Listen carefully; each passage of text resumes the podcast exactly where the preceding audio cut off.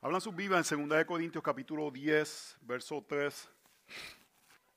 Esto es la carta de los Corintios es una carta que no se, no, se, no se predica mucho. Y si alguna vez quieren entender el corazón de un pastor, estudien 2 Corintios capítulo 10. ¿Cuáles son las tentaciones? Y las tentaciones principales es ver a una iglesia que ha rechazado la enseñanza apostólica que Pablo les dio.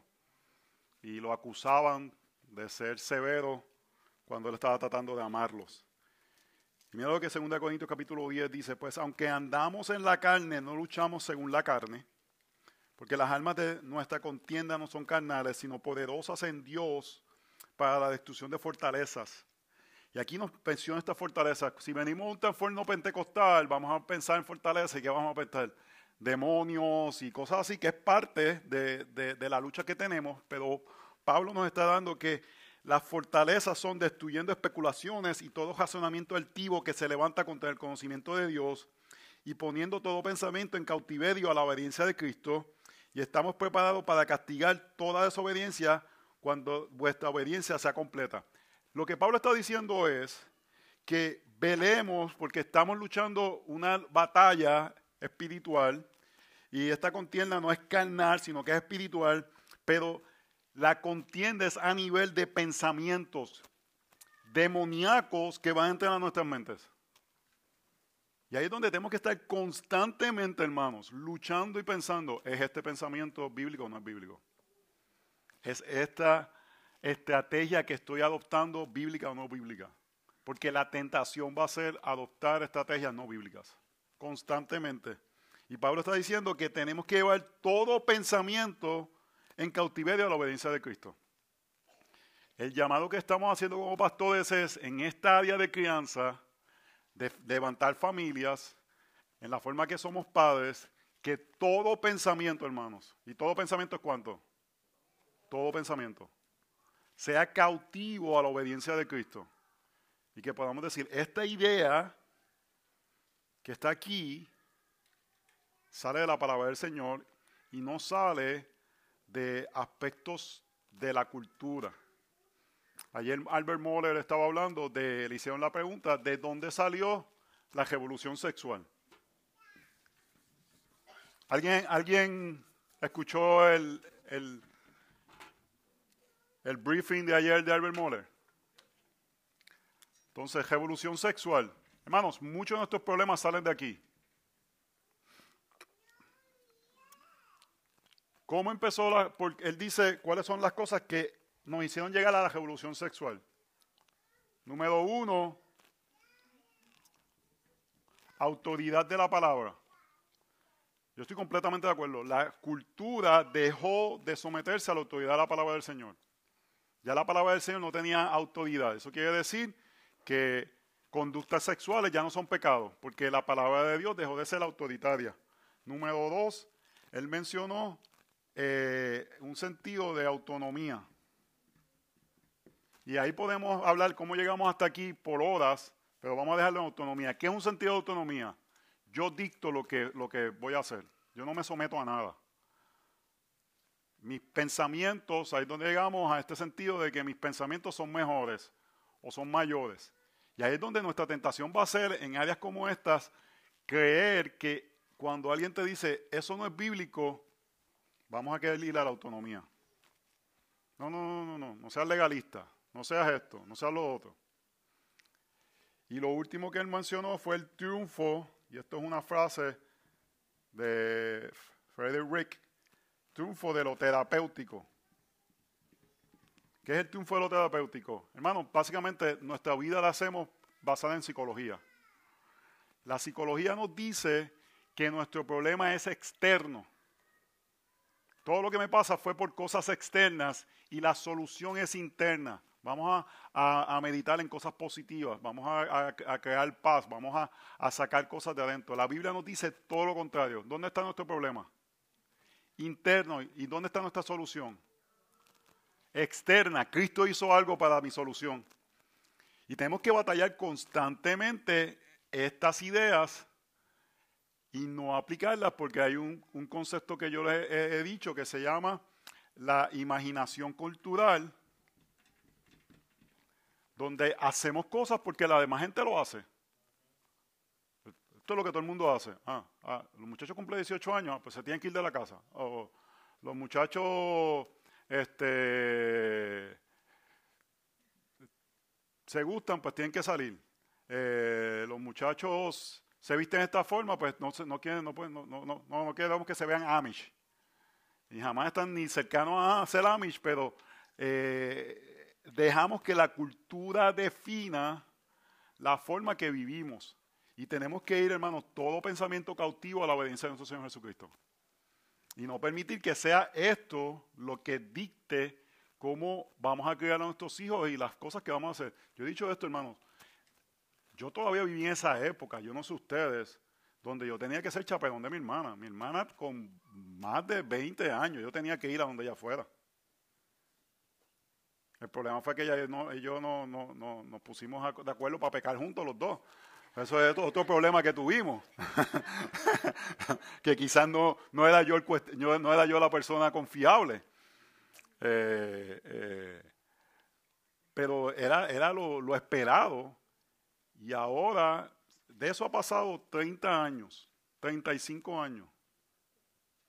Y es lo que se ha experimentado por toda la historia de la civilización occidental. Y ahora sugerir esa idea es un legalismo. Eh, le voy a dar una idea que, que bastante mundana. Hay que dejarlos que ellos tomen decisiones. Yo creo que hay que eh, instruirlos para que ellos aprendan a tomar decisiones. Pero la Biblia claramente dice que la decisión de con quién una mujer se va a casar es del papá, no es de ella. Eso está bien claro en la palabra del Señor. Eso no es decisión de ella. Que si ella se revela, lo va a hacer en rebeldía.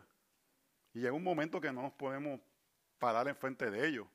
Pero eso no es una decisión de una señorita. Es una decisión del papá. Claramente la Biblia enseña eso. Eso no hay otra forma de ponerlo. 1 Corintios capítulo 7 y Deuteronomio capítulo 22. Eso es una enseñanza clara de la vida. No, perdón, números 13. Donde el papá es el que decide. Eh, Lean 1 Corintios capítulo 7, dice, si el papá piensa que su hija virgen se case, que se case. No es una decisión de ella, pero tenemos estas ideas que son mundanas de que ellos tienen que aprender, ellos tienen que tomar decisiones. Bueno, ellos tienen que tomar decisiones cuando estén fuera de la autoridad de los papás. Y ahí necesitamos cultivar un sentido correcto de amor y autoridad y que ellos entiendan que nosotros los amamos, deseamos lo mejor para ellos y que somos autoridad para ellos y que estamos en un proceso y vamos a ir por las diferentes etapas, cómo se ve eso, pero va a haber momentos que no vamos a firmar decisiones que ellos toman y si toman esas decisiones las están haciendo en rebeldía. Y eso es otro proceso. Pero a veces por evitar tener que confrontar rebeldía, seremos diciendo que ya son adultos. Y, eso no es un pensamiento bíblico, hermanos. Yo sé que lo que estoy diciendo es súper mega contracultural. Me ponen patriarcado, tantas palabras que son, pero es la clara enseñanza de la palabra del Señor. Varios principios de autoridad y amor, hermanos. Vimos primeramente que en, el, en, el, en, el, la planeta para la diligencia necesaria de que el Evangelio informe los estatutos que vamos a implementar en, nuestra, en nuestras casas y comienza por nuestro amor por el Señor. Tenemos que cultivar eso, hermanos. Si leemos teología y eso no nos lleva a amar profundamente al Señor, estamos perdiendo el tiempo. Si van al, al discipulado de Josué y no salen amando más al Señor, estás perdiendo el tiempo. Pídele al Señor, cambia mi corazón, que tú seas mi pasión, que tú seas lo más que ame, que tú seas lo, que impulsa mi corazón, que mi vida sea, me levante por las mañanas y quiera luchar por amarte más, Señor. Hermanos, el Señor tiene que edificar la casa. Vayan conmigo al Salmo 127. Y esa casa se edifica, se edifica con autoridad y amor. Esa casa se edifica con autoridad y amor. El Señor tiene que edificar su casa. Esa casa Estoy convencido bíblicamente se edifica, con autoridad y amor. Ambas tienen que estar presentes. obviamente, instrucción bíblica, pero esa instrucción bíblica se aplica con autoridad y amor. Salmo 127. Este es un buen salmo para que mediten en él. Añádalo a su lista. Si el Señor no edifica la casa, en vano trabajan los que la edifican. Si el Señor no guarda la ciudad, en vano vela la guardia. Es en vano que os levantéis de madrugada, que os acostéis tarde, que comáis el pan de afanosa labor, pues Él da a su amado aún mientras duerme. He aquí, don del Señor. Esa palabra don quiere decir que es un regalo. Son los hijos. Y recompensa es el fruto del vientre, como flechas en la mano del guerrero. Así son los hijos tenidos en la juventud. Bienaventurado el hombre que de ellos tiene llena su alijaba no será avergonzado cuando hable con sus enemigos en la puerta. Vamos, el Señor tiene que edificar su casa. Si el Señor no la edifica, en vano trabajan los que la edifican. ¿Cómo se edifica la casa?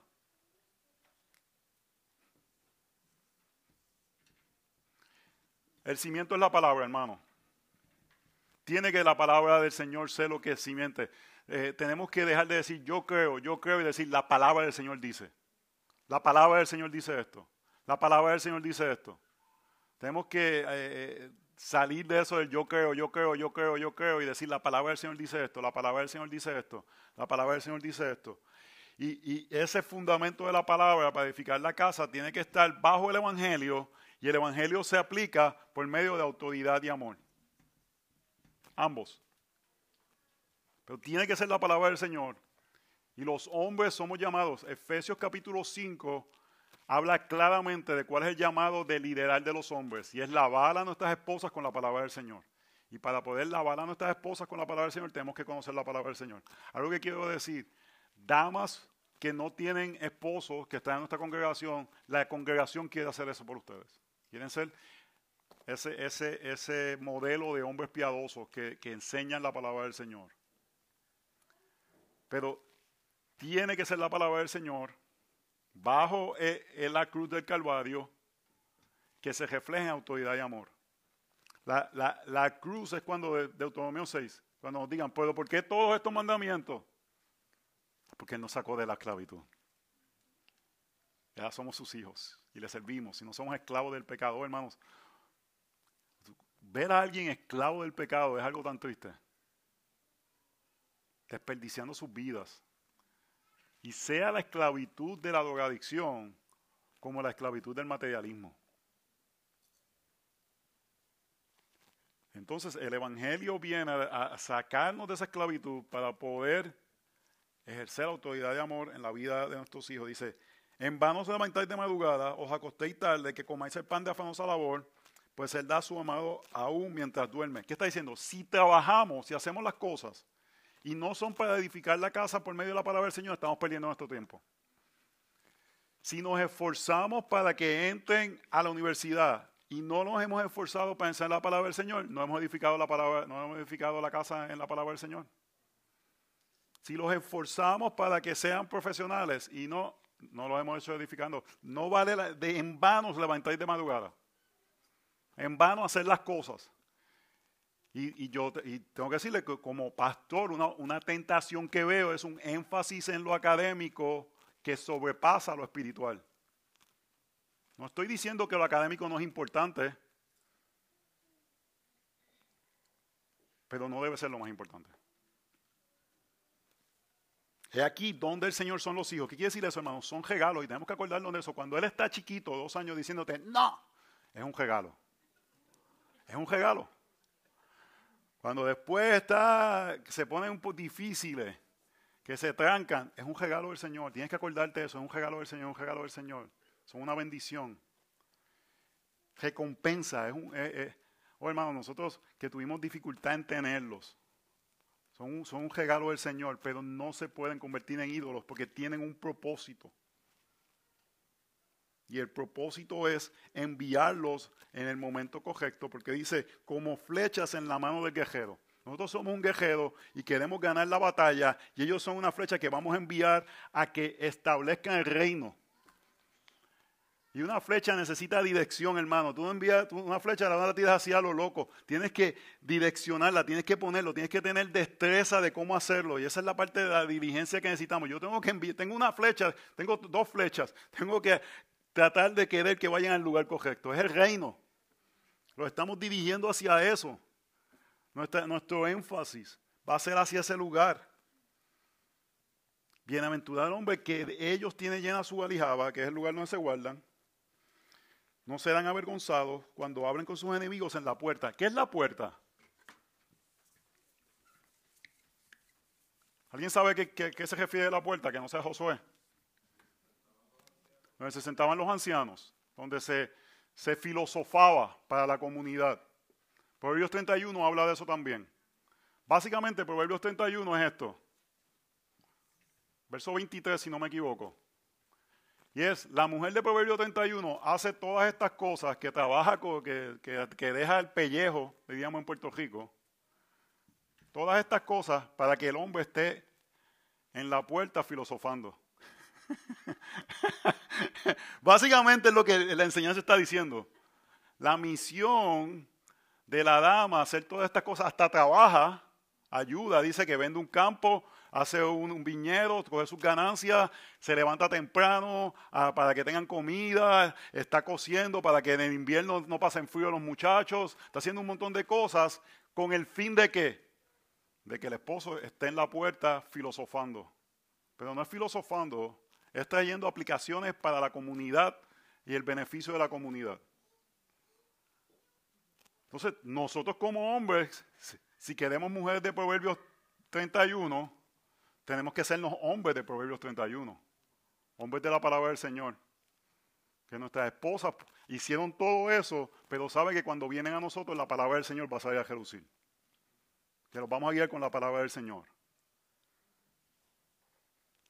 ¿Por qué no son avergonzados? Porque ha sido la palabra del Señor la que ha edificado y hemos tratado con todo el sentido de que la, la, flecha que tenemos no la tiramos para donde no es. Puede ser que la flecha la quedamos tirando en un, en un escenario académico, pero hermanos, no es para que ellos tengan éxito, es para que el reino sea expandido. Y ellos tienen que tener eso claro, hermanos. Porque lo ven en nuestras vidas que el reino es lo más importante. Que las decisiones que tomamos como familia, el reino está sobresaliendo. Le voy a dar un ejemplo práctico de estas semanas. No, no, me quiero, ¿verdad? Yo tengo debilidades que tengo que crecer como papá, todavía estamos con muchachos adolescentes, pero yo voy a estar entrando a esta etapa que tenemos que pensar en la universidad. Y estamos pensando todos estos sistemas de qué se hace con el dual enrollment de Montgomery College, ¿verdad? Y hemos decidido frenar cosas que le van a beneficiar quizás académicamente en el futuro, porque queremos todavía en grado 11 que tenga flexibilidad para servir al reino. Más importante que tengamos esa flexibilidad para servir al reino, que se adelante un semestre o no, eh, que, en, el, en, en el scheme de la eternidad, un ¿qué es un semestre? Entonces, eh, hemos decidido no tomar cursos que requieren que él esté presencialmente en Montgomery College para poder tener la flexibilidad todavía de que él pueda estar más involucrado en el servicio al reino extra localmente. Y parte de la razón es que yo quiero decirle a mis dos hijos, el reino es más importante. El reino es más importante. Y, tenemos una misión en esta casa de expandir el reino. Y, el Señor te va, te va a dar tus oportunidades y tú vas a tener tu tiempo de levantar tu familia. Pero ahora mismo la prioridad en esta casa es el reino. Eh, y si eso nota que vas a perder un semestre y en vez de tener adelantado un año, vas a tener solamente adelantado un semestre, no es el fin del mundo. Estoy diciendo una aplicación personal. No estoy diciendo que ustedes tienen que hacer eso. Pero son las cosas que tenemos que pensar y a veces tomamos la decisión. Ah, si en grado 11 tú vas joven, nos vamos, que son y qué. Y no pensamos cómo afecta estas cosas al reino. ¿Qué resultado tiene nuestra iglesia local? ¿Cómo esto va a afectar oportunidades que tenemos para servir al Señor? ¿Cómo diferentes actividades que, que estamos participando tienen un efecto en el reino de los cielos? Porque al final del día, hermanos, ellos aprenden más por lo que modelamos que por lo que les decimos. Es importante lo que le decimos, pero tenemos que modelarlo. Y tenemos que en, ocasiones decir, amamos tanto al Señor que esta actividad no la vamos a hacer. Porque interviene o interfiere con nuestro servicio al reino. Y hacer que nuestras familias sean kingdom mindset. Yo creo que cada familia debe desarrollar una misión como familia. Y esa misión está centrada en lo que Dios ha llamado a ese hombre a servir al reino. Y la familia se enfoca a que él pueda estar en la puerta. Y sus decisiones van a ser más dadas a que se, facilite su servicio al reino del hombre de la casa que simplemente los sueños o deseos de cada uno de ellos. Yo creo que muchas veces vivimos familias con tracks paralelos, papá, mamá, hijo uno, hijo dos, y cada cual tiene su track y su dirección. Y están paralelos porque están viviendo vidas juntos, pero no hay una misión. Y es difícil entonces tomar decisiones porque no tenemos una misión clara, que es Dios nos ha llamado a esto para que el reino sea expandido por nuestra familia por medio de esta forma. Yo creo que debemos de ser específicos. Porque cuando nos quedamos simplemente, nuestra familia quiere glorificar a Dios, eso es tan amplio. Pero realmente orar al Señor y decirle, Señor, ¿qué tú estás llamando que nosotros sirvamos en el reino? Ahora mismo, mire, yo digo al Señor por, yo sé que Él no quiere por Martín. Dios le está llamando unas cosas específicas a servir en el reino. Y Él está su tiempo invirtiéndolo para esas cosas. Pero a veces lo que sucede es que no tenemos esa misión y la misión usted sabe que se convierte los tracks son ellos. Y es todo servir la misión de ellos en lugar de la misión que Dios le ha dado a la familia. Y las decisiones rondan alrededor de ellos. Y ellos cogen, ellos, ellos saben, esta casa, esta, esta casa es acerca de mí. Y después, ¿qué sucede? Llegan a los trabajos y se dan cuenta que los trabajos no son acerca de ellos y tienen problemas de que un jefe le diga cosas que tienen que hacer, porque la vida ha sido acerca de ellos. Lou Holtz es un coach bien famoso de fútbol americano de Notre Dame, por 50 años fue el coach, dice, dice, el legendario entrenador de fútbol Lou se le pidió que describiera la diferencia entre los futbolistas de hoy y aquellos de hace 50 años. Él dice, simple, los atletas de hoy hablan de derechos y privilegios y los jugadores de los que se hablaba hace 50 años eran obligaciones y responsabilidades. Pero porque están tan centrados en derechos y privilegios, estos tracks se confunden. Y es nuestra labor decirle, no, no, no, no, la vida aquí es centrada para la gloria de Dios, específicamente para que eh, papi se pueda sentar en la, en la puerta que pueda hacer, tenga, tenga tiempo de servir, de desarrollarse para poder ser parte del servicio al reino. Y entonces, y gran parte de eso es ayudarles a ellos a que estamos direccionando esa flecha para el lugar que, que tiene que ir. Hermanos, tenemos una, tenemos, yo tengo dos flechas. Diligentemente quiero tratar lo más posible de que ellos entiendan cuál es la dirección, hacia dónde, hacia dónde nos tenemos que ir. Hermanos, y, no queremos, si algo hemos tratado en nuestra iglesia es de, dar la libertad de conciencia, pero voy a, voy a hablar de unas cosas, actividades extracurriculares que con frecuencia afecta la habilidad de una persona a congregarse en su iglesia local, es un problema de esto. Sea estudio, sea deporte, sea lo que sea, hay un problema de esto. ¿Cuál es el track? Eso nos debe ayudar a enfocarnos a tomar las decisiones correctas para que nuestras decisiones sean decisiones del reino, de impulsar hacia el reino en lugar de queremos más que impulsarlos a ellos. Eso nos debe ayudar. Nuevamente, hay cosas que aprendemos ahora y vamos aplicando y vamos ajustando. Y el Señor da gracias. Lo que es difícil es cuando aprendemos algo y negamos la dirección del Señor. ¿Tienen preguntas hasta ahora? Quiero que vayan conmigo a Job capítulo 1 y luego de esto vamos a ir a las diferentes partes de los, de los hijos. Preguntas hasta ahora. Wow, qué silencio. Eso me dice dos cosas, o es que yo soy un, un tremendo maestro o es que no están entendiendo nada. Job 1 dice, verso 4, y esto Katy me envió de un, de un podcast que escuchó esta semana de, de, Revive Our Hearts. Y apuntó ciertas cosas que creo son importantes. Dice, sus hijos solían, los hijos de Job, hacer un banquete en la casa de cada uno por turno e invitaban a sus tres hermanas para que comieran y bebieran con ellos. Pareciera que estos hijos adultos hacían sus fiestas, hacían sus, sus bembés, diríamos en Puerto Rico, se juntaban y, hacían diferentes actividades juntos como familia. Verso 5. Y sucedía que cuando los días del banquete habían pasado, Job enviaba por ellos y los santificaba y levantándose temprano ofrecía holocausto conforme al número de todos ellos, porque Job decía, quizás mis hijos, mis hijos hayan pecado y maldecido a Dios en sus corazones. Así hacía Job siempre. Job, hijos casados, estaba todavía involucrados en la santificación de sus vidas.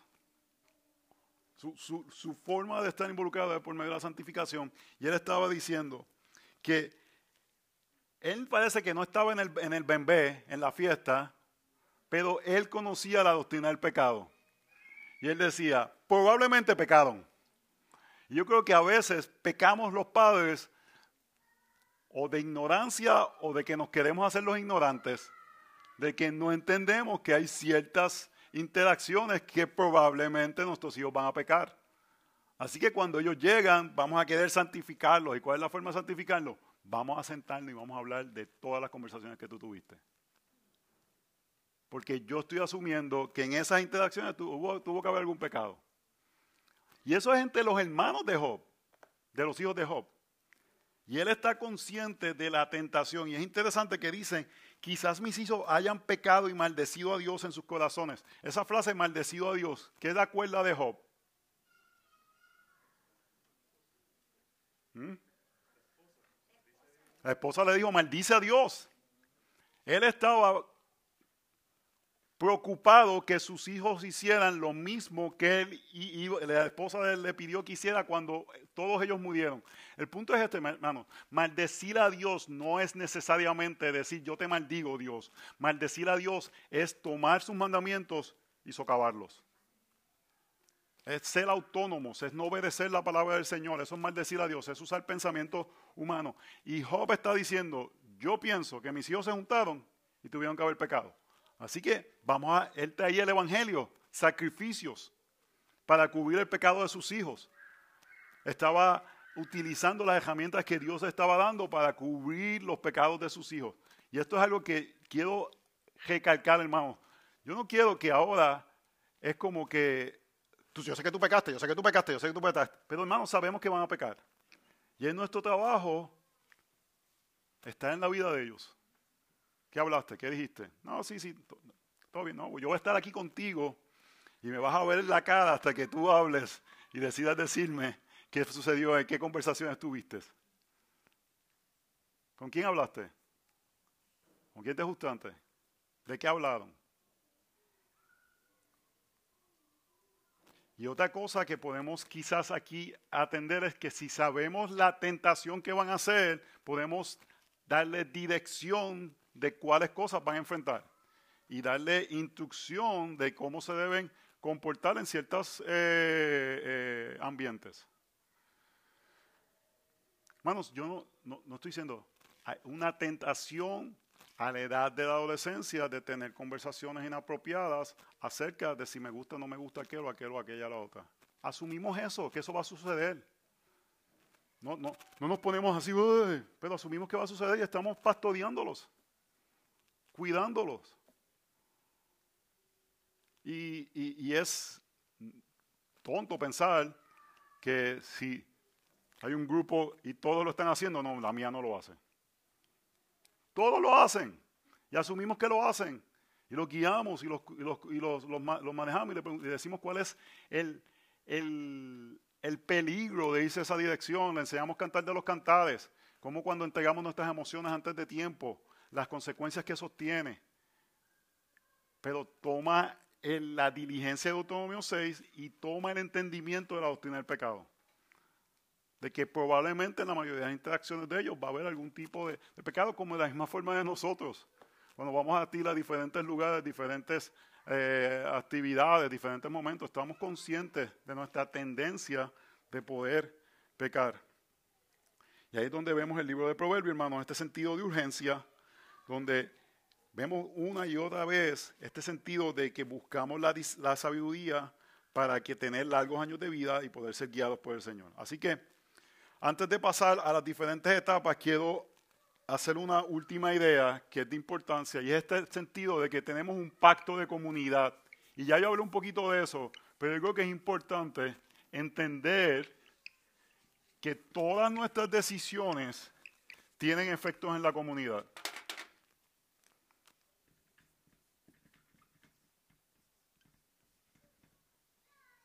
Y hay ciertas cosas que están como que en el paquete del pacto de comunidad, que deberían estar conscientes y deberíamos estar preparados, porque hay ciertos sentidos de expectativas. Voy a utilizar un ejemplo y después si algunos desean, algún día puedo hacer algo de ese tema, pero vamos a hablar de cómo se comienza cuando esta señorita tenga un amigo que quiera juntarse con ella, déjeme decirle desde ya, por ahora no hay ninguna posibilidad, pero cuando ese momento llegue, ¿cómo va a funcionar alguna de esas cosas y las expectativas de comunidad? Pareciera que la Biblia nos dice que no nos debe importar nuestros hijos. Como que no hay un énfasis de cuidar los hijos. Pareciera que el énfasis es que mi trabajo como hombre es proteger la, eh, la dignidad y la virginidad y, la honra de ella, pero no hay ese mandato para proteger al hijo tan fuerte como lo hay en la parte, si pueden cerrar la puerta o, eh, o como lo hay en el sentido, lo vemos en, en, Proverbios, que el papá le está diciendo al hijo ciertos aspectos de, de, ¿cómo se llama? De cuidarse de la mujer ramera, de cuidarse de la sexualidad, pero, pero no le dice eh, tanta fuerza como le dice en el cuidado de la mujer, que él es responsable de la, de la pureza de su hija. No, no, hay un texto que hable tanto de ese sentido. Es como que al hombre lo está entrenando de los peligros de la mujer jameda, pero el llamado de cuidar y proteger es a la hija. Entonces, ¿qué quiere decir eso? ¿Que el hombre puede hacer cualquier cosa? No, lo que quiere decir es que si una familia, vamos a poner familia como la casa, tiene una hija, ¿verdad? La hija es la sí, ese es el símbolo de hija. Wow, me acordé de eso. ¿Cuál es el símbolo de hijo? No me acuerdo. ¿Qué? Ah. Y entonces tienes una familia con un hijo. Él va a ir a esta familia y esta familia va a poner la protección. Esa es la expectativa. Entonces yo no tengo que proteger a mi hijo de la misma forma que tengo que proteger a mi hija porque la protección ya está en la comunidad que va a proteger a la hija. Y no se la va a entregar así porque sí. Entonces, eh, ¿entiende el pacto de comunidad en este sentido? Si todos los padres protegen a sus hijas, no tengo que proteger a mi hijo, porque tengo que instruirlo para que sea un hombre digno de tener una esposa.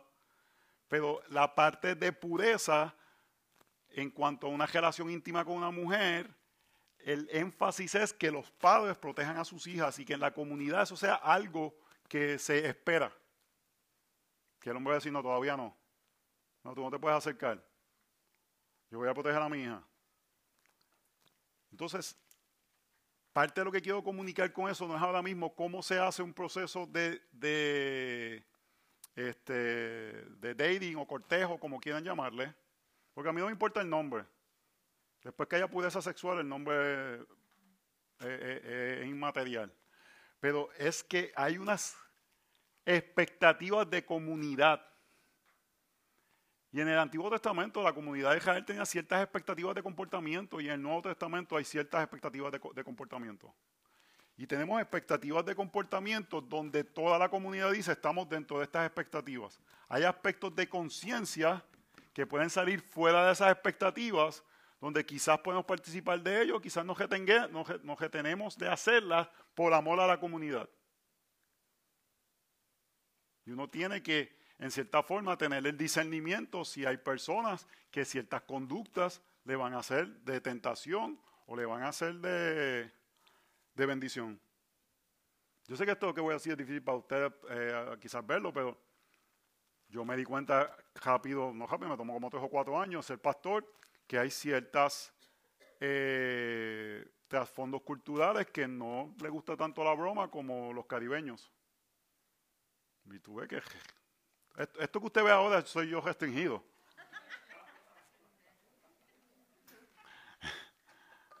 Por aspectos de conciencia. Yo creo que tengo la libertad. Pero hay cosas que, que movimos. El otro fue, yo prefiero predicar así los domingos. Yo predicaría así, tranquilo los domingos. Los que vinieron aquí los primeros años, pero me di cuenta que le ayuda a ciertas comunidades que yo tenga, me pues, si tengo que ponerme un gabán o un chaleco por amor a otros, entrego mi libertad. Y lo mismo sucede con aspectos de conciencia que siempre, hermanos, tenemos que pensar cómo afecta esto a la comunidad de creyentes. Tiene que ser una pregunta que esté ahí constantemente. Esta libertad que tengo, ¿cómo afecta a la comunidad de creyentes? Eso debe ser una expectativa de todo creyente. No vivimos independientemente. Y parte de eso es que podemos explicar bíblicamente por qué hemos decidido ejercer esa libertad. No es como decir, ah, es que es, mi libertad. No, no, no. Tienes que explicarlo bíblicamente. ¿Cómo tú llegaste a, la, a la conclusión que eso no es un pecado? Y que Dios te está llamando a hacer eso. Porque Romanos 14 nos dice que el mayor pecado de Romanos 14 no es el acto, es hacerlo sin fe, sin que esté informado por la palabra del Señor. Y lo que hacemos es que muchas veces, hacemos lo de 2 Corintios capítulo 10, eh, de que no llevamos los pensamientos cautivos a la obediencia de Cristo. Entonces, ese pacto de comunidad debe ser muy importante, hermanos. Donde estamos conscientes, esta decisión que estoy tomando, voy a hacer un, un uno. yo creo que es un aspecto de conciencia, pero ¿cómo se celebra una boda? Voy a hacer ese ejemplo. Yo creo que cuánto la persona gasta, cuánto la persona... Yo creo que hay aspectos de conciencia y hay aspectos que no son de conciencia. Una, una, enseñar cleavage en una boda, eso no es de conciencia, hermanos. Enseñar cleavage en una boda no es de conciencia. Yo se lo digo desde ya, no los casos. Si yo veo un poco de gusto, no lo voy a casar. No lo voy a casar. Ya yo lo hice una vez y no lo vuelvo a hacer. No, no, no, no, no, no, no, eso no se va a aceptar. No, no es, eh, nos hemos creído una mentira aquí. ¿Cuál es la mentira? El día de la boda es el día de la, de la mujer. No, es un día de glorificar al Señor. Eso le pertenece a Dios. Otro punto que a veces perdemos la comunidad y después nos preguntamos, pero ¿por qué nuestros hijos no se quieren casar? Hacemos bodas que no invitamos a niños.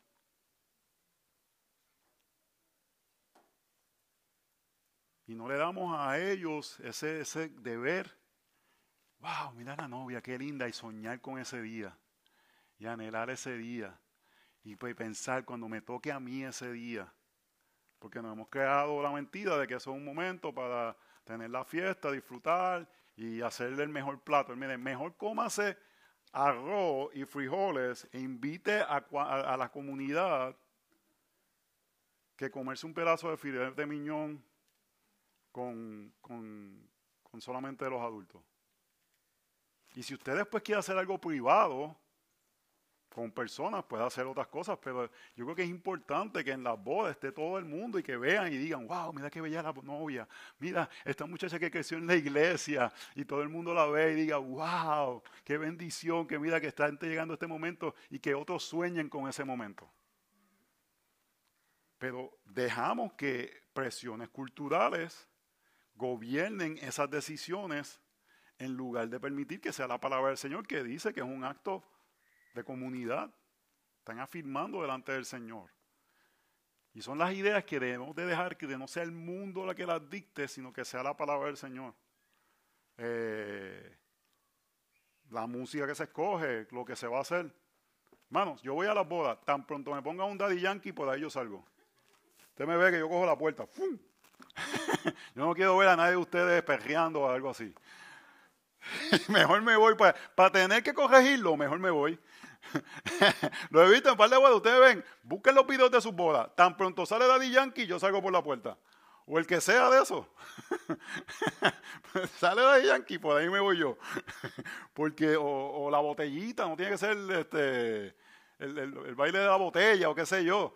Eh, y, y, yo creo que una boda es un buen lugar para de una forma que glorifica a Dios eh, tener un momento que padres, hijos, familias pueden disfrutar de música, bailar de una forma apropiada, pero tan pronto poner música sensual, por ahí, mira, por ahí mismo me va a ver saliendo a mí. Y lo dejo de sus conciencias al Señor. Pero a veces es que no pensamos de una forma comunal, sino pensamos de una forma bien autónoma y privada. Este es mi día. Y tenemos que dejar esas, esas mentalidades para poder glorificar al Señor. Así que vamos a ir, hermanos, por diferentes etapas y cómo se ve la autoridad y el amor en esas áreas. Niñez, 1 a 8 años. Y estos son más o menos. ¿Cómo se ve la autoridad en ese tiempo, principalmente? La vara. La Biblia habla la vara. Disciplina e instrucción. Efesios 6 habla claramente de que no los tentemos, y es interesante, Efesios 6 cuando dice que no los tentemos, el énfasis que se le ha dado es como que darles espacio, pero el texto nos dice que la forma de intentarlo es cuando no los instruimos y disciplinamos. La forma principal de tú tentar a un hijo es no instruirlo y disciplinarlo en el temor del Señor. Una forma que lo puedes tentar es que esa disciplina venga en ira, porque, como dice el libro de Santiago, la ira de Dios no queda la justicia del hombre, la, la ira del hombre no queda la justicia de Dios.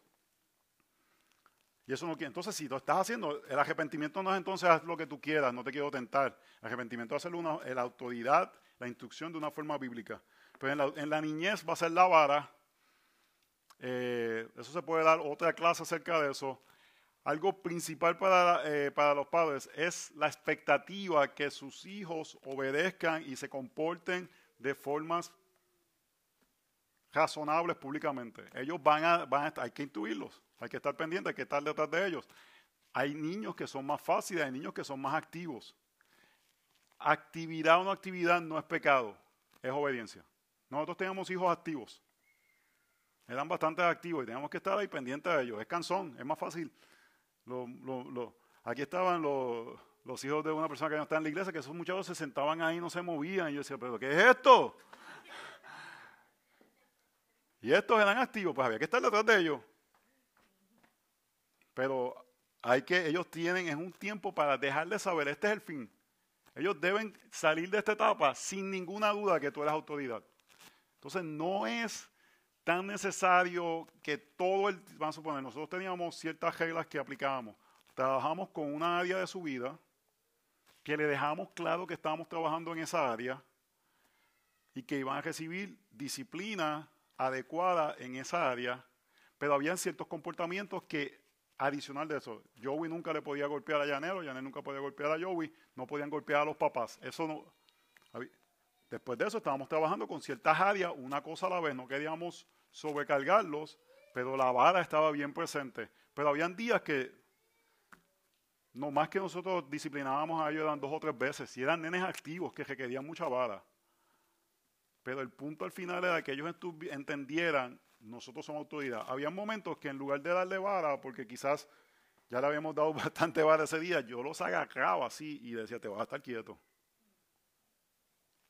No, yo soy más fuerte que tú, soy tu autoridad. Y ahí uno estaba ahí. A veces públicamente uno los agarraba y los abrazaba y un pellizco en un, en un muslo. Sin que nadie se dé cuenta ahí. Papá. No, y no, y no. Yo, si tengo que estar aquí media hora, voy a estar media hora. Vamos, llega un punto que el, hay que quebrantarles la voluntad. Y hay unos que son, son más, más trabajosos que otros. Hay unos que tienen más tendencia de, de nosotros tuvimos uno de cada uno hay unos que son más de esto y otros, pero hay que estar ahí, ahí, ahí, ahí. Es cansón, hermanos. Es cansón, cansa. Es bien físico. Y si estás en ese lugar, estamos contigo y no.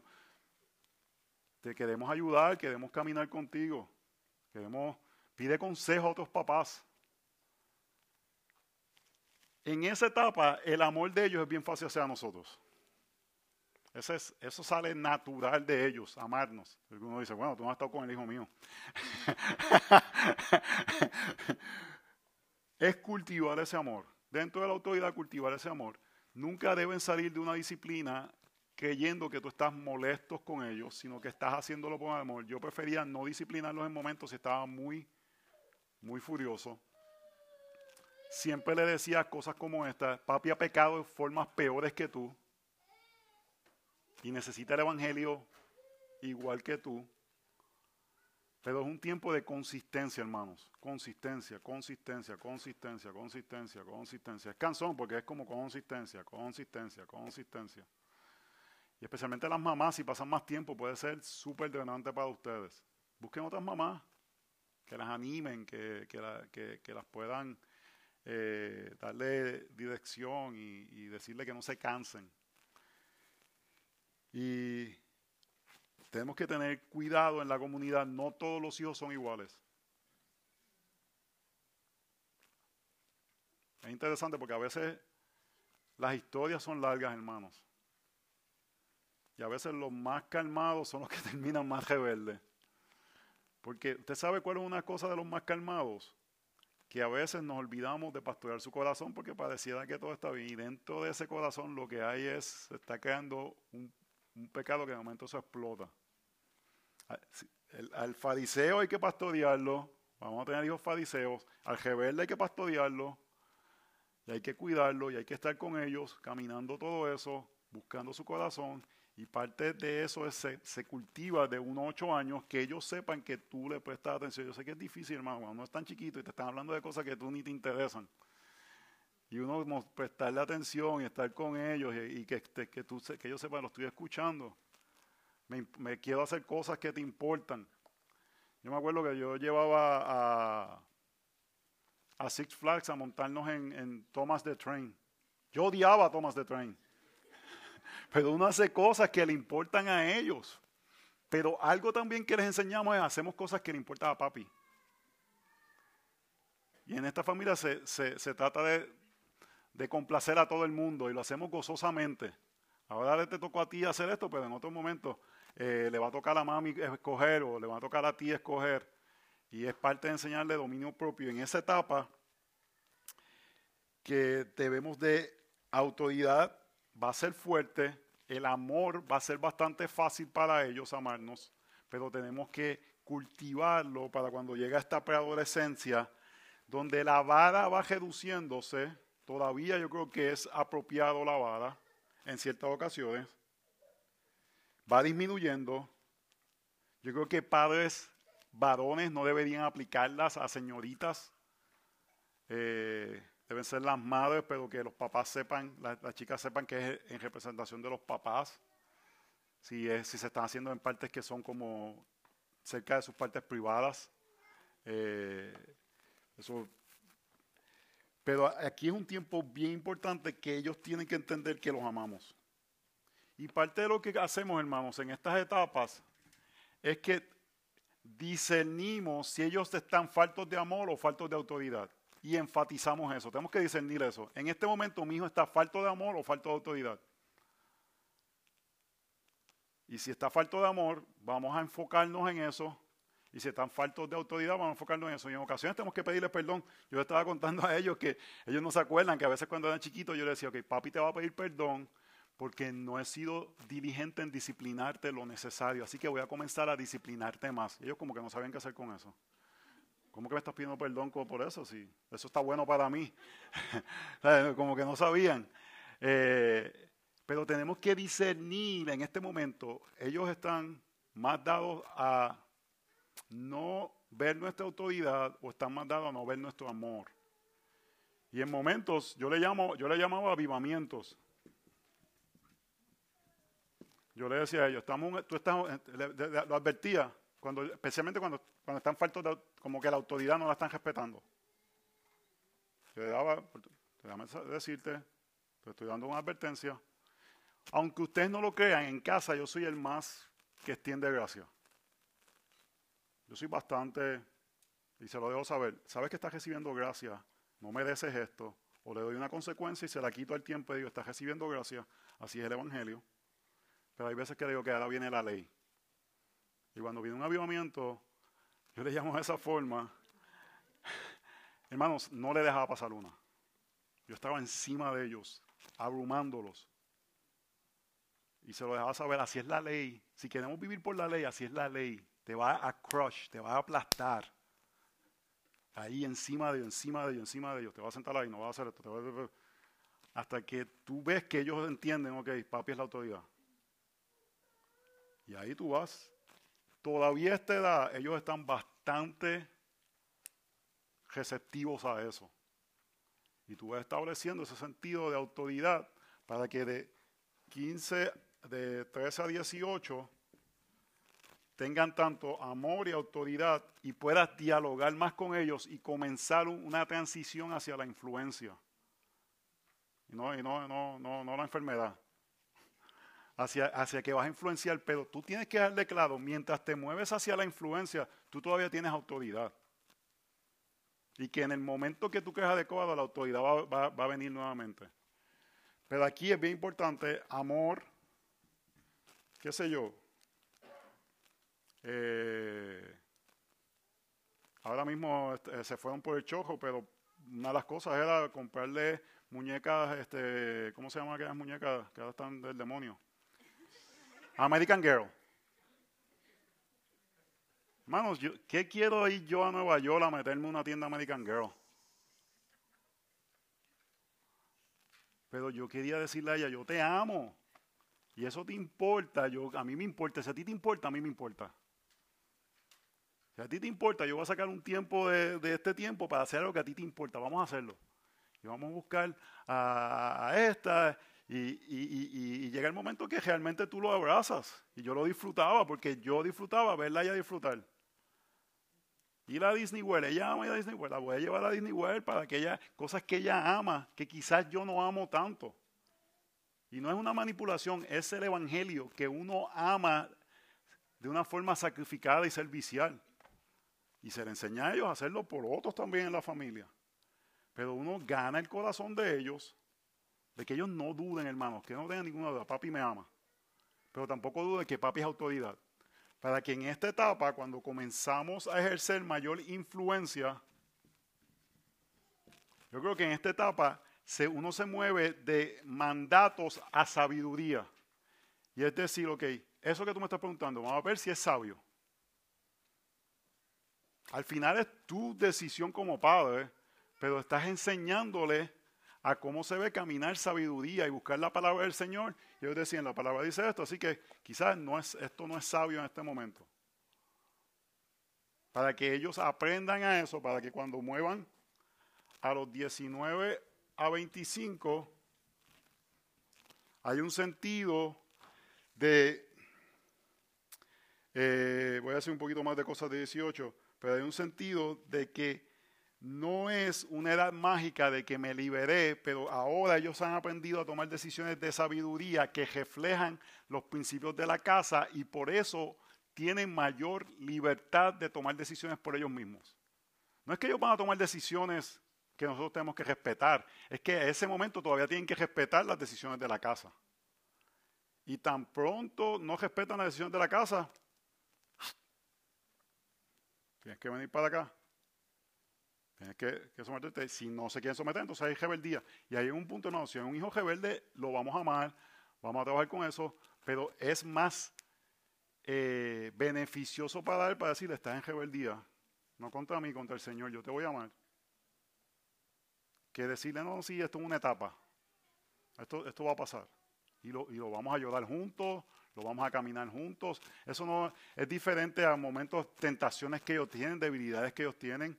Es un muchacho que dice, yo voy a vivir apartado de Dios. Y una de las formas que lo dice es, no me voy a someter a ti. Lo que sucede a veces es que no queremos eso y no ejercemos la autoridad. Entonces los dejamos que ellos tomen la decisión. Es más fácil, voy a dejar que ellos tomen la decisión. Que ver si en realidad le pertenecen o no le pertenecen al Señor. ¿Ven lo que estoy diciendo ahí? Y eso empieza en esta etapa que empezamos a tener conversaciones sobre el futuro y decirle, esto es lo que esperamos de ti en el futuro, esto es lo que esperamos de ti en el futuro, esto es lo que esperamos de ti en el futuro. Y tú vas a ver ya el corazón de ellos y vas a poder empezar a trabajar con ellos. Pero si se revelan, el Evangelio es suficiente, hermanos. Les voy a decir unas cosas de 13 a 18. Eh, la tentación, ya lo dijimos, es retraerse. Tenemos que luchar contra eso, hermanos. Una de las cosas que yo he escuchado mucho es que eso es una etapa, no, hermanos. El pecado no es una etapa. El pecado es algo que endurece el corazón. Y retraerse no es una etapa. Lo que le estamos enseñando es a que vivan en, en orgullo, en autosuficiencia y dependiendo en lugar de las autoridades que Dios le ha dado, de la el foolishness de los amigos. Entonces es algo que tiene que estar bien pendiente en esos años, que hay que trabajar, que hay que estar pendiente, que hay que estar batallando, que es una tentación que yo tengo que decirle, yo sé que esta es tu tentación, vamos a trabajar la junta. El Evangelio nos va a ayudar. Pero yo voy a hacer todo lo posible para eso. Y es lo que decía, eh, este, este problema de celulares le estamos dando cocaína a un adicto. Ellos tienden a retraerse, la tentación es a juntarse con los amigos y le estamos diciendo, vete, dale tu corazón a otras personas. Pasa horas testeando con ellos en lugar de hablar conmigo y escucha los consejos de ellos en lugar de escuchar mis consejos. No estoy diciendo que esto no es posible, pero tenemos que estar conscientes de las tentaciones que traen en el momento de las vidas que le estamos dando esas cosas. Yo voy a decir sinceramente, para nosotros no fue fácil porque nuestros hijos se quedaron como retraídos. Cuando todos los demás estaban texteando y teniendo... Pero yo quería que ellos me dieran el corazón a mí. Que no se lo dieran a otras personas. Este es el tiempo de que su corazón esté conmigo y esté con su mamá. Y nuevamente no estoy, nunca he dicho que es pecado tener un celular. Lo que creo que es importante que tengamos en cuenta las tentaciones que trae eso. Y obviamente no tiene que ser solamente el celular, puede ser Google Chat, Google Hangout. Este, si están en una escuela en línea, los chatting de las escuelas en línea, ¿dónde estás dando ellos su corazón? ¿A quién le está ayudando su corazón? Se supone que hasta que no encuentren una pareja, su corazón se hace a su familia.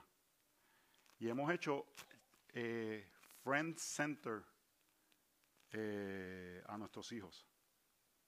A mí, eh, un pastor, Mark Prader, me dijo que él decía a sus hijas, que él le decían constantemente a sus hijas, los amigos son over, ¿cómo es que? Overrated. Friends are overrated. Todo el tiempo. Friends are overrated. Y no que, hermano, no estamos diciendo que no queremos que no tengan amigos pero el, lugar principal que su corazón debe estar es en el hogar.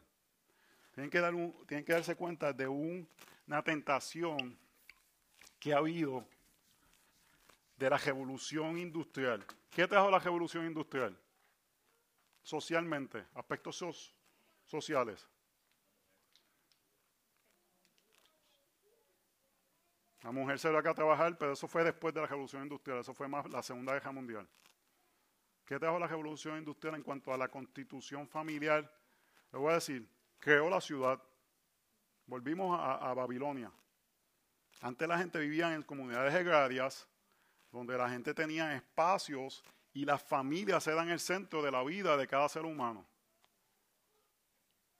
Y eso de eso, nadie tenía una, amiguita porque vivía en la finca de allá abajo, ¿verdad? Tu familia. Tú te levantabas temprano a trabajar y estabas con tu familia. Y la ciudad ha traído la tentación de las escuelas, donde ahora los niños solamente pasan 10 y 12 años de su vida con peers. Eso nunca ha pasado en la historia de la humanidad. Y hemos creído esta, de esto, que la vida de ellos debe ser centrada en los peers, cuando la palabra de Dios nunca muestra eso. Y tenemos este, esta desesperación en estos años de lo que hemos sembrado de 1 a 12, pegárselos a los amiguitos. Vete, dale el corazón a otro. Vete, todo lo que haya sembrado, Porque la cultura me dice que tienes que tener una mejor amiga. Eso no debe existir en adolescentes. Tengo una mejor amiga. No debe existir. Su mejor amiga debe ser su mamá. Si es una chica y su papá si es un chico. Yo sé que esto es mega contracultural. Pero yo puedo, creo que puedo defender bíblicamente esta, esta idea. Sus mejores amigos deben ser sus hermanos. Deben cultivar cercanía los unos con los otros. Y apropiadamente tener relaciones con gente dentro de la comunidad de creyentes. Pero no debe ser el centro de sus vidas. Hasta que llegan a unas edades más avanzadas y más maduras para poder tener relaciones con gente mayores. ¿Sabe algo que usted puede hacer también en estas edades? Que ellos dediquen tiempo a los de 9 a 12 y que aprendan de adultos. Buen tiempo. Que saquen date nights, dates. Vayan y estén con un adulto y un café y hablen con ellos. O poner en, momentos que ellos tengan oportunidad de aprender de otros adultos, que desarrollen relaciones con otros adultos, que desarrollen relaciones con niños, que inviertan en niños, que no aprendan a solamente relacionarse con peers y entregar sus corazones solamente a peers. Es la tentación de los 13 a 18, hermanos. La razón que están aislados no es porque son así, es porque le están dando el corazón a otra persona. En algún lugar está ese, ese, eso. Todos fuimos creados para adorar y para tener comunidad. Y es nuestro trabajo en, esto, en esta edad tan importante que permanezca su corazón inclinado hacia nosotros, hermanos. Da trabajo. Es complicado. Yo sé que se ponen difíciles. Yo fui adolescente. Déjame decirle, yo me puse difícil de una forma bien contraria. Yo, delante de mis papás, yo era el hijo perfecto. De los 15 a los 17 años hice todo. Robé, shoplifting, forniqué, eh, me embriagaba todos los fines de semana. Eh, los maldecía a la espalda de ellos mientras me sonreía a ellos frente a ellos. Hasta que el Señor me salvó a los 17 años. Entonces, hay diferentes formas de eso. Nuestro trabajo es estar ahí. Yo te amo, soy tu autoridad. Y vamos a caminar esto. Y cuando hay un pecado, vamos a caminarlo. Y vamos a dar gracias, pero hay ciertas, ellos deben darse cuenta que hay ciertas expectativas y hay momentos que tú dices, ¿Ok? Yo no te puedo físicamente forzar a cambiar tu corazón, pero yo quiero que tú sepas que estás en rebeldía contra Dios. Y hermanos, tienen que escoger cosas que verdaderamente son bíblicas. Que no es que nos importan, yo creo que a veces nos da más importancia que tengan eficiencia académica a que tengan una inclinación hacia el Señor. Que si nos vamos a meter ahí en algo, sea porque es amor al Señor. A ver si tengo algo más esto.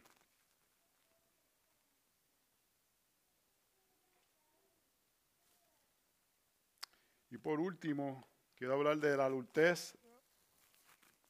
Eh, de los 25 años adelante hasta que se casan. Déjeme decirle, es bueno tener una meta de casarse entre los 25. Yo no puedo decirle cuándo es que uno se casa, pero diferentes culturas cristianas eh, a través de la historia, 25 a 26 años es una buena edad para un hombre. Ya es bastante hombre, se ha desarrollado, tiene una, tiene una, capacidad. El problema de mucho más de esto, la gente se está casando a qué edad ahora? Más de los 30, ¿verdad? ¿Por qué, ¿Por qué los hombres se casan más de los 30 ahora? ¿Qué? Porque las mujeres le dan el sexo. ¿Por qué se van a casar?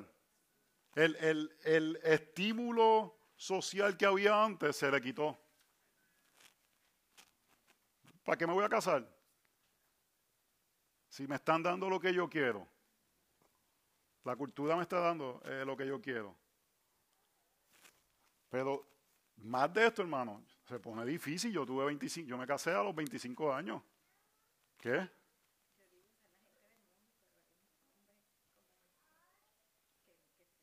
Bueno, tú puedes esperar si tienes el don de Pablo, gloria sea el Señor. Pero es difícil, es difícil. Lo que estoy diciendo es que hay sabiduría. De, uno no puede, pero uno puede empezar a mirar cuándo día sabio, cuándo se está buscando, cuándo se... El punto que quiero decir, hermano, hasta que tú te casas, estás bajo la autoridad del Señor. Y que tú tengas la cuenta de banco virada, no quiere decir que eres independiente. Le voy a hacer un cuento. Mi papá hizo cosas eh, mal, pero hizo unas cosas muy sabias. Yo me gradué me dieron una oferta de trabajo que para aquel tiempo era un montón de dinero, más para encima de eso me daban unos bonos. Yo estaba, tenía recién graduado, haciendo una cantidad de dinero exorbitante, soltero. Katy estaba en Puerto Rico y nos queríamos ver cada seis meses, cada seis semanas. La primera vez que Katy fue a Atlanta a visitar, papi me llamó y me dijo, Joselo, como yo me entere que tú deshonjas a esa muchacha, yo me voy a montar en ese avión y te vas a regresar a Puerto Rico. Y yo le creí a mi papá. Él tuvo la, sensatez de anticipar la tentación y dejarme saber, tú estás haciendo esa cantidad de dinero, pero tú no estás bajo autoridad todavía, tú no estás, no estás fuera de mi autoridad todavía. Mi papá me dijo no a como a tres novias y le doy gracias al Señor que me dijo que no. Y eso fue rápido, esa muchacha no va a salir, ni explicación me daba. Y ahí se acababa la relación. Eso fue después de convertido, obviamente. Y doy gloria al Señor que, que tuvo la, la, bendición de, de, afirmar a Katy. Y debo decirle que en casa no había mucho amor, era más que era más que vara. Pero no debe haber un sentido de que en la palabra independencia, nadie nunca tiene independencia, hermano. Siempre estamos bajo autoridad. El ser humano siempre está bajo autoridad. No estamos buscando que ellos sean independientes. Estamos buscando que ellos puedan estar bajo la autoridad de Dios en las diferentes etapas de su vida. Esa palabra la debemos de sacar nuestro vocabulario. Es que yo quiero que ellos sean independientes. Eso es una palabra bien mundana. Un hijo nunca, un ser humano nunca es independiente, siempre estamos bajo autoridad. Es ver cómo se ve la autoridad en ese periodo de la vida. Y algo que debe ser bien importante de los 19, 25 hasta que se casen es dejarle claro cómo esa autoridad va, va a funcionar.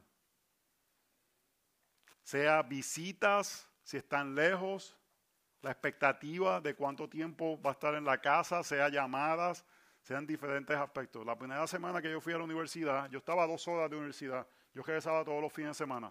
Fui la primera semana, yo tendía a ser bastante independiente. La semana llegué a casa y mi mamá me tenía un plato de algo que se llama corn beef.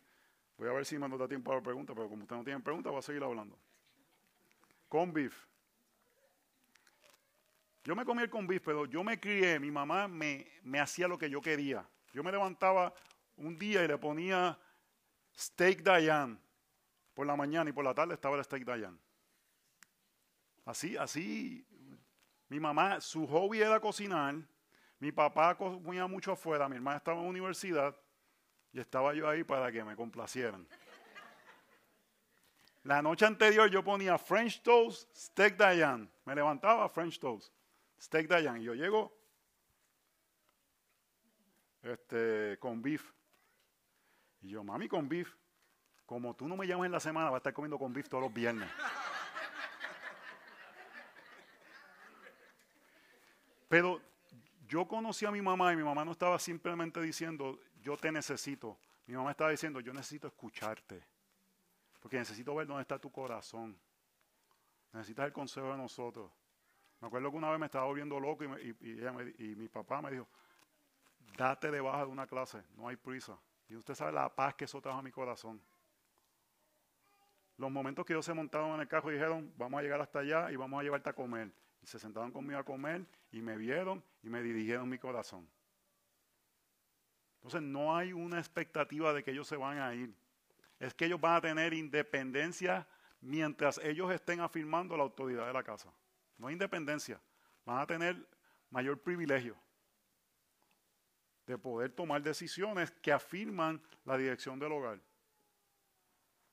De verdad que es, yo mismo, la palabra independencia debemos sacarla, hermanos, porque no es independencia. Y, cuando los hijos no pueden esperar ser independientes, eso es algo bien mundano, hermanos. Porque todos estamos bajo autoridad hasta el día que el Señor venga. Y entonces los casados, ¿cómo se ve honrar? Es guardar la fe de tus padres. Es pasar eso a la próxima generación. Y tenemos que comunicarle eso. Tú quieres, desde pequeño, tú quieres honrarme, ama al Señor. Cuando personas te piden, ¿cómo puedo dar por ti? Y eres papá, que tú digas, ora por la salvación de mis hijos.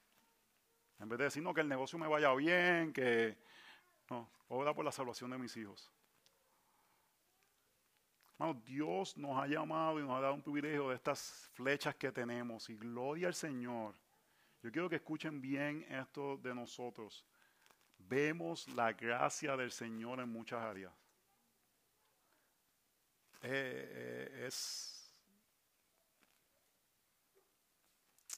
ahora mismo si vemos el, el, landscape evangélico de Estados Unidos es, es preocupante la generación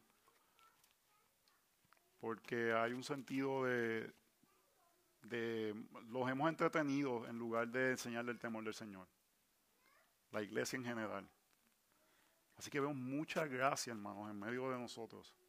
Yo creo que mi llamado principal en este tiempo, y el llamado a nosotros es que los papás no nos conformemos con eso y que continuemos buscando que la Biblia sea la que dicte la vida de ellos.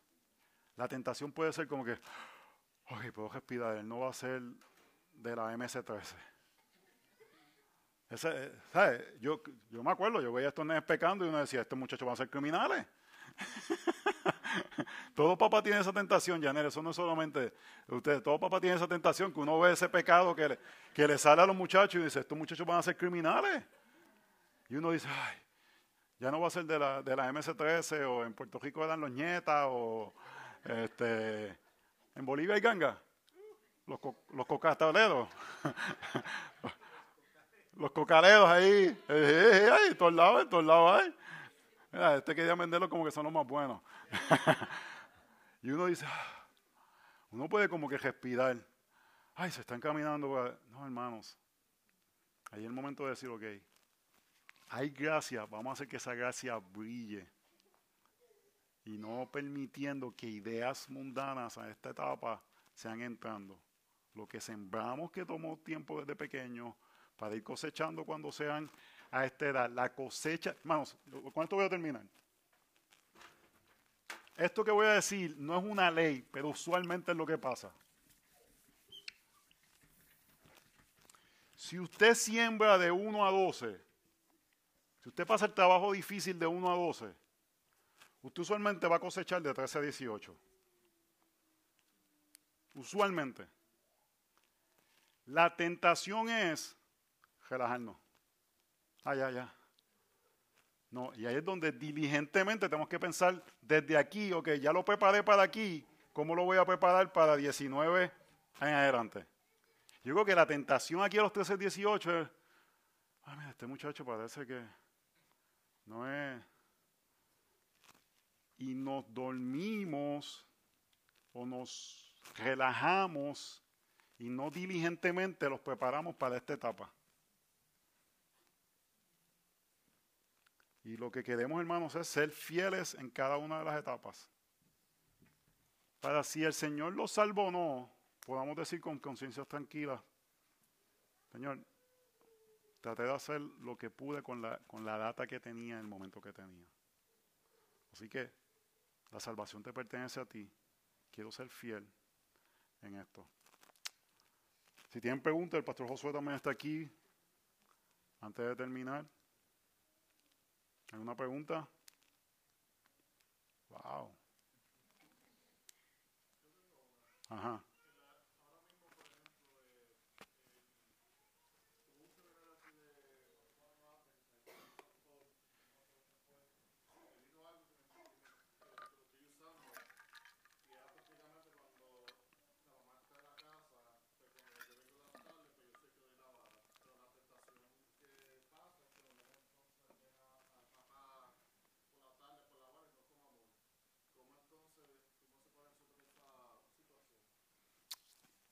Yo creo que el acto de disciplinar no debe ser un acto que termine en separación de ellos, sino que siempre debe terminar en reconciliación y amor, y luego de eso yo salía de la bala si no tenía otra responsabilidad, a jugar con ellos, a pasar tiempo con ellos, a amarlos.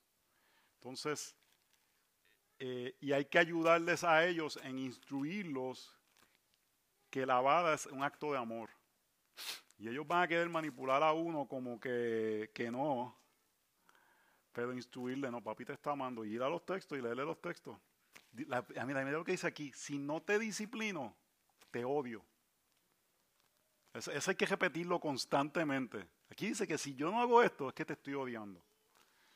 Eh, y eh, creo que ver con nuestros corazones que ellos no vean ese acto como esta carga, como que es porque yo sé, uno está cansado de todo el día de trabajar, como que, ay, tengo que disciplinar a este muchacho, sino que ellos vean como un acto realmente de amor. Eh, y usualmente una disciplina de ellos podía tomar de 5 a 10 minutos, porque era todo un proceso de hablarles, decirles, ok, ¿qué tú hiciste? Okay. ¿Qué te habíamos enseñado?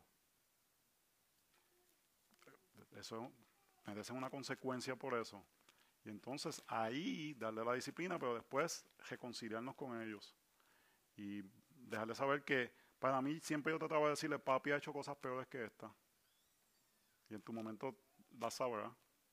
Eh, y el evangelio es suficiente y te amo. Y yo le hacía cosquillas. A veces estaban así, trataba de hacerle cosquillas hasta que se reía. Hay unos que son más cosquillosos que otros, que a algunos se les hace más difícil, pero tratar de jugar con ellos y, y mostrarle que hay amor. No sé si vos dice algo.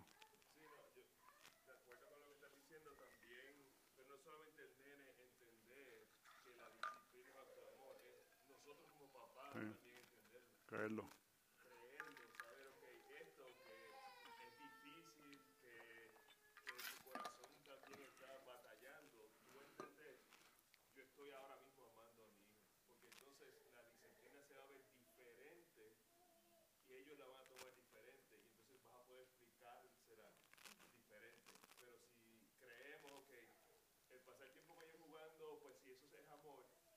Soy el otro que tengo que disciplinar, entonces nosotros no estamos entendiendo realmente lo que es la disciplina. Y ahí la, eh, la disciplina es un acto de amor. La autoridad, eh, bíblicamente, es un acto de amor. Tenemos la mayor autoridad que es el Señor, que ejerce amor por nosotros. Entonces, creernos eso. Obviamente pueden haber cosas prácticas de... Eh, las mamás tienen que ejercer disciplina en momentos y hay momentos que ok, tu papá va, va, va a lidiar con esto. Depende de la edad, a veces ellos se lo olvidan lo que hicieron y entonces eh, hay que hacerlo en el momento. Eh, entonces, hay, hay, una de las tentaciones que teníamos en casa es que Katy quería como un manual de cuándo disciplinar, cómo disciplinar, qué forma, qué situaciones, cada situación. Y a veces es como que uno necesita eh, sabiduría en cada momento de tener ciertos principios y hasta cuándo tú vas a ejercer gracia y vas a dejar pasar por alto y se lo vas a decir, eh, te estoy dando misericordia en este momento. Que te decía, me decía, pero ¿por qué ahora misericordia? No sé, te estoy tratando de ejercer sabiduría en estos momentos, dependiendo cómo lo estoy tratando de discernir el corazón de ellos. Si el corazón está resistiendo o si el corazón está inclinado hacia mí, entonces hace falta en verdad mucha sabiduría en ese tiempo de, de cuándo y cómo. Eh, pero lo que dice Josué es bien importante. Tenemos que nosotros creérnoslo. Que es lo mejor que podemos hacer con ellos, porque es cansón. Es cansón. Yo, y, cuando te escondes la paleta. yo que aquí hay dos o tres que tienen que haber escondido unas paletas. Otra pregunta.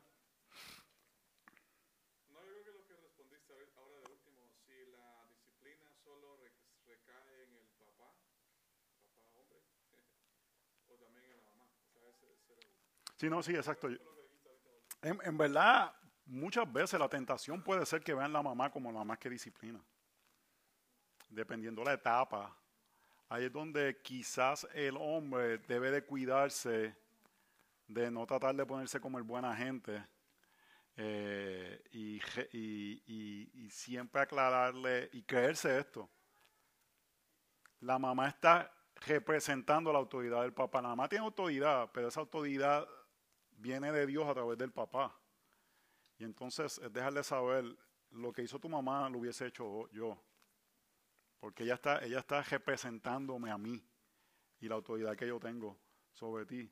Pero entonces tiene, eh, hay momentos que simplemente quizás porque la mamá está overwhelmed o porque la mamá está tentada, a decir, mira, en este momento, para no pecar contra ti, voy a esperar a que llegue tu papá. Y tu papá va a ejercer la disciplina. Este, y ahí es increíble, la mayoría de los papás, eh, eh, la mayoría de los hijos buscan nurturing de la mamá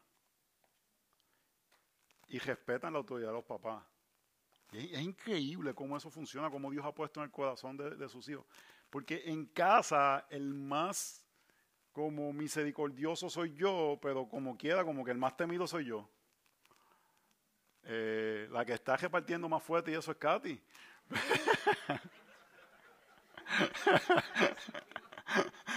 pero, pero hay una, hay una inclinación y es correcta y, y hay- que trabajar esa, esa tentación cuando llegan a la adolescencia de que respeten a la mamá, porque la inclinación va a ser enfrentarse a la mamá. Y ahí donde tú tienes que decirle a un hijo varón, mi trabajo principal es protegerla a ella. Y si tengo que protegerla a ella de ti, la voy a proteger de ti.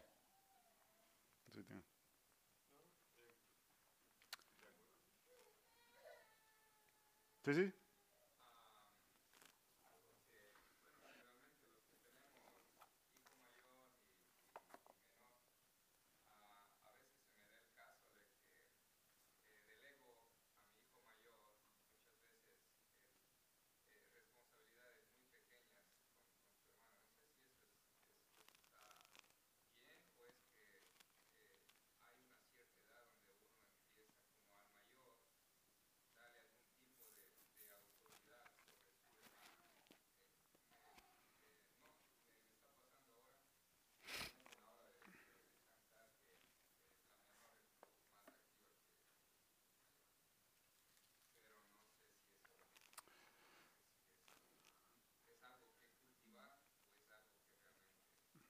Yo te voy a decir lo que yo veo bíblicamente. Hay un sentido de que los hermanos mayores tienen como un, tipo de reconocimiento en la cultura bíblica.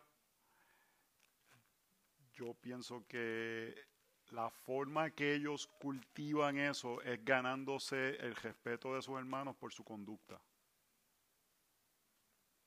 Y, y que eh, aunque ellos puedan cooperar, la responsabilidad debe caer en los papás.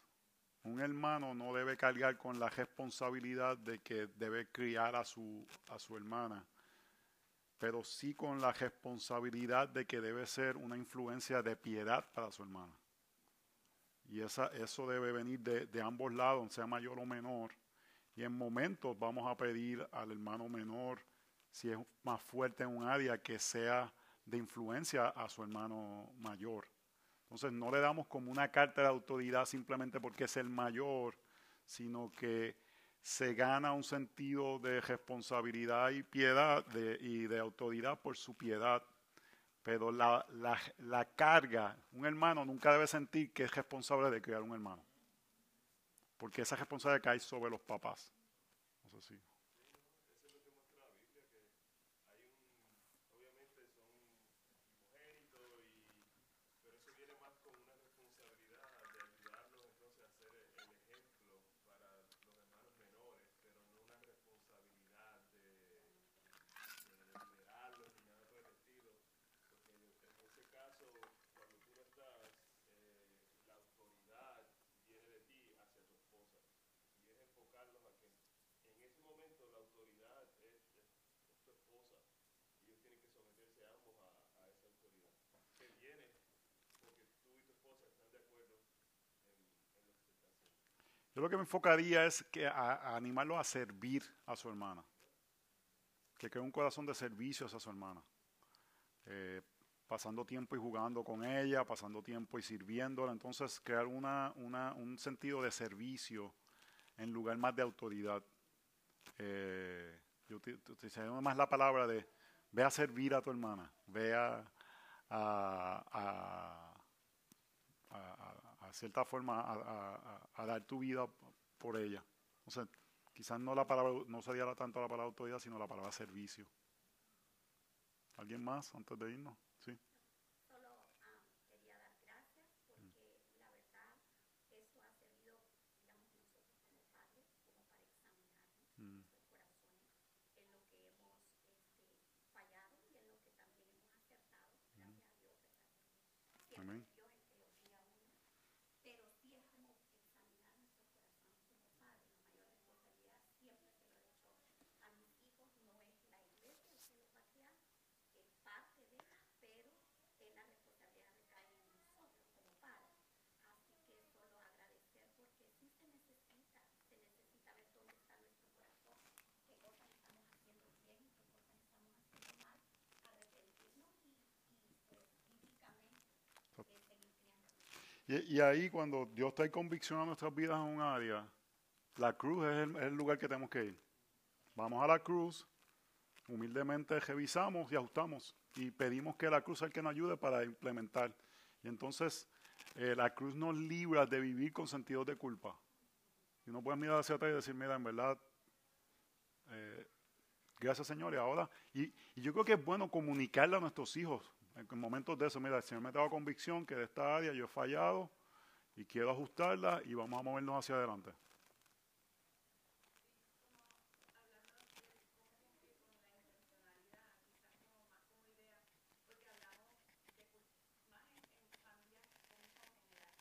Ujú.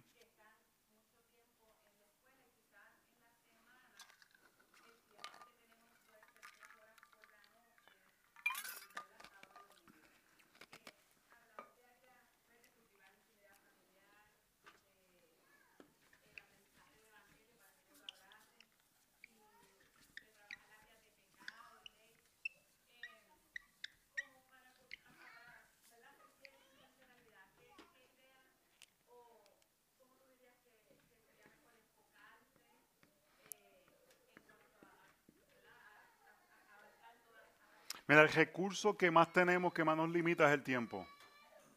Es una realidad de vivir en un mundo caído para todo el mundo. Y ahí yo creo que uno tiene que comenzar creando prioridades éticas familiares. ¿Qué son las cosas que tenemos que cumplir? Y con eso vemos la realidad de nuestro itinerario y ahí tomamos decisiones y decimos esto lo vamos a hacer o esto no lo vamos a hacer. Y obviamente no quiero eh, imponer o, o violentar conciencias de nadie. Yo creo que cada familia puede tener diferentes métodos de lograr eso, pero uno decir, mira, para poder lograr esto, este es el tiempo que tenemos libre. Ok, si están en la escuela de esta hora a esta hora, y tengo que, entonces, ahí donde poner actividades extracurriculares todas las noches, puede ser que no sea sabio. Y limitar eso a, a- a- o a una temporada, o quizás no vas a hacer actividades extracurriculares todo el año, solamente vas a hacer un tiempo y quizás eh, limitarlo a, a que todos en la casa, si van a hacer actividades extracurriculares, va a ser en este tiempo para poder tener la libertad del calendario, poder lograr esas cosas. Y, y ahí toma intencionalidad de, de, de verdad de planificar cómo vamos a dividir nuestro tiempo y cómo se ve eh, el manejo de nuestro tiempo. Y de ahí, entonces, darle prioridad a qué áreas tenemos que inculcar en ellos. Y eso puede ser diferente. Hay, hay, hay familias que quizás necesitan un mayor entendimiento de la gracia para poder con, este, eh, poner la autoridad. Hay, unas familias que van a necesitar en un tiempo un mayor entendimiento de qué cómo se ve el temor de Dios. Entonces es, determinar qué necesidades ellos tienen que yo tengo que suplir e instruir y cómo eso se va a ver con el tiempo que tengo. Entonces, sinceramente, eh, te voy a dar un ejemplo de nosotros. eh, yo, yo soy ingeniero, Katy es contable, tenemos este deseos de que nuestros hijos sean profesionales. Yo, yo creo que no hay nada malo en eso. Pero eh, en el año de la pandemia, como que no había nada que hacer, le metimos al switch académico on, porque yo pienso que los hijos no deben tener mucho tiempo de hacer nada. Yo prefiero que estén ocupados a que no estén sin hacer nada, porque el ocio trae dificultades. Le voy a dar un ejemplo. En, casa, esto es algo que yo no permito, no estoy diciendo, pero los hijos se tienen que ir a acostar a dormir cuando nosotros nos vamos a acostar a dormir. Y no pueden dormir más de ocho y media de la mañana, días de sábado, domingo, porque si no, no se pueden ir a dormir al otro día a la hora que nosotros nos vamos a dormir. Eh, estoy diciendo que en otros lugares, porque yo pienso que muchos jóvenes se meten en problemas cuando están solos en la casa. Pero eh, le metimos, estoy diciendo que creo que los jóvenes deben estar ocupados, pero le metimos a la parte académica y tuvimos que reajustar porque de momento me di cuenta, Dios, este muchacho tiene un potencial académico que en verdad no, no, no estaba tan consciente. Salió eso a la luz y mi orgullo salió ahí. Ah, no, me gustaría que lo aceptaran en esta universidad, me gustaría que lo aceptaran en esta universidad, me gustaría que esto, y tuve que decir, ok, no. Yo necesito dividir el tiempo de nuestra familia de una forma que nos permite poder tener tiempos significativos de poder estar con ellos. Y si eso significa que académicamente va a haber, va a haber ciertas limitaciones en el futuro, yo estoy dispuesto a pagar ese precio. Eh, para no eh, sacrificar el tiempo que necesito para poder estar con ellos, para poder disipularlos. Y déjeme decirle, el discipulado en casa no es tan estructurado. Nosotros no usamos muchos libros, nosotros utilizamos conversaciones eh, que yo estoy constantemente. Katy me dice áreas que ella ve en ellos porque ella pasa más tiempo en- con ellos y ve las debilidades de ellos. Y yo estoy pensando que cómo teológicamente puedo ayudarlos con esas debilidades. Y tenemos esas conversaciones a- eh, como si estuviésemos hablando de cualquier cosa. Pero para mí, al final, tiene que ver mucho con el manejo del tiempo y a dónde invertimos tiempo. Eh, y, hay momentos que vemos a un, a muchacho y decimos, mira, a, este hay que eliminarle porque necesitamos estar, con él. En estos días yo le dije a, uno de ellos dos, vas a ver que voy a estar pasando más tiempo con el otro porque necesitan este tiempo cierta dirección y necesitan mi, mi involucramiento más cercano. Te lo estoy diciendo para que no te sientas que te estoy negando a ti. Es que ahora necesito dedicarle más tiempo a este. Y le comunico eso, para que entienda que estoy consciente de cómo manejo el tiempo. Soy Josué. un área que tú la, menc- usted la mencionó ahorita, que yo creo que donde uno puede comenzar y es bastante un cambio que uno puede hacer es en, en las comidas, sentarse, sentarse como familia y comenzar a tener esas conversaciones. Y es una decisión que uno puede tomar, right? ok, vamos a sacar este tiempo en la tarde y vamos a sentarnos este, eh, y, y tener conversaciones y no dejar que el awkwardness de comenzar a hacer eso, especialmente si nunca se ha hecho, de sentarse en la mesa y tener conversaciones, no permitir que el awkwardness nos haga retirarnos de eso. Porque a veces uno se sienta y uno pone un tema y lo que escucha son crickets. Ay, no. Nadie, nadie habla, no, no es un tema que... Entonces, como él dijo ahorita, seguir, seguir, no, quitarse. Tener ese corazón de que no, estamos, estamos en esta no solamente para esta etapa, estamos en esta para the long run. Y seguir y seguir y seguir, porque al final y al cabo, como dijo José ahorita, el punto no es que sean profesionales, el punto es que, que mis nietos y los nietos de mis nietos sirvan al Señor. Amén. Entonces, hacemos eso comenzando por esos detalles de invertir y ganar su corazón en cosas comunes como simplemente compartir el pan juntos. Y para, para mí, pragmáticamente, eh, obviamente a mí me gusta vacacionar. Eh, eh, es, evidente. Pero cuando nosotros, yo renuncié a mi trabajo, que fue, yo me ganaba cerca de 200 mil dólares y mi sueldo primer año de, de pastor fueron 30 mil. Hicimos unos ajustes y parte de esos ajustes era, vamos a tener tiempo donde vamos a estar solamente con ellos. Y aunque hayan temporadas intensas, le decimos, este tiempo se acerca, no es un tiempo para, ay, necesito una vacación, es un tiempo para invertir como familia. Y para, para, vamos a ir allá para hablar, para conversar, para salir de nuestro ambiente, para tener esas conversaciones que necesitamos tener. Entonces, para nosotros eso fue de una prioridad. No le estoy diciendo, el pastor dice que para ser cristiano tienen que tener vacaciones. Estamos diciendo por qué para nosotros es tan importante. Y por qué yo utilizo todos los días de vacaciones de mi, de mi año, porque le quiero comunicar a ellos que ellos son tan importantes que si tengo tiempo para estar con ellos, no lo, no lo voy a dejar perder. Lo voy a utilizar para, para poder estar con ellos y poder sembrar. Entonces, yo quisiera una minivan más nueva. La del 2005 ya está como que bastante cascarada. Pero ahí tomamos decisiones. Ok, si queremos continuar invirtiendo en esto para, para estos tiempos, pues no vamos a gastar en esto. Katy quiere una sala nueva. Y hay que pintar y, y, yo no, a mí me da alergia a pintar.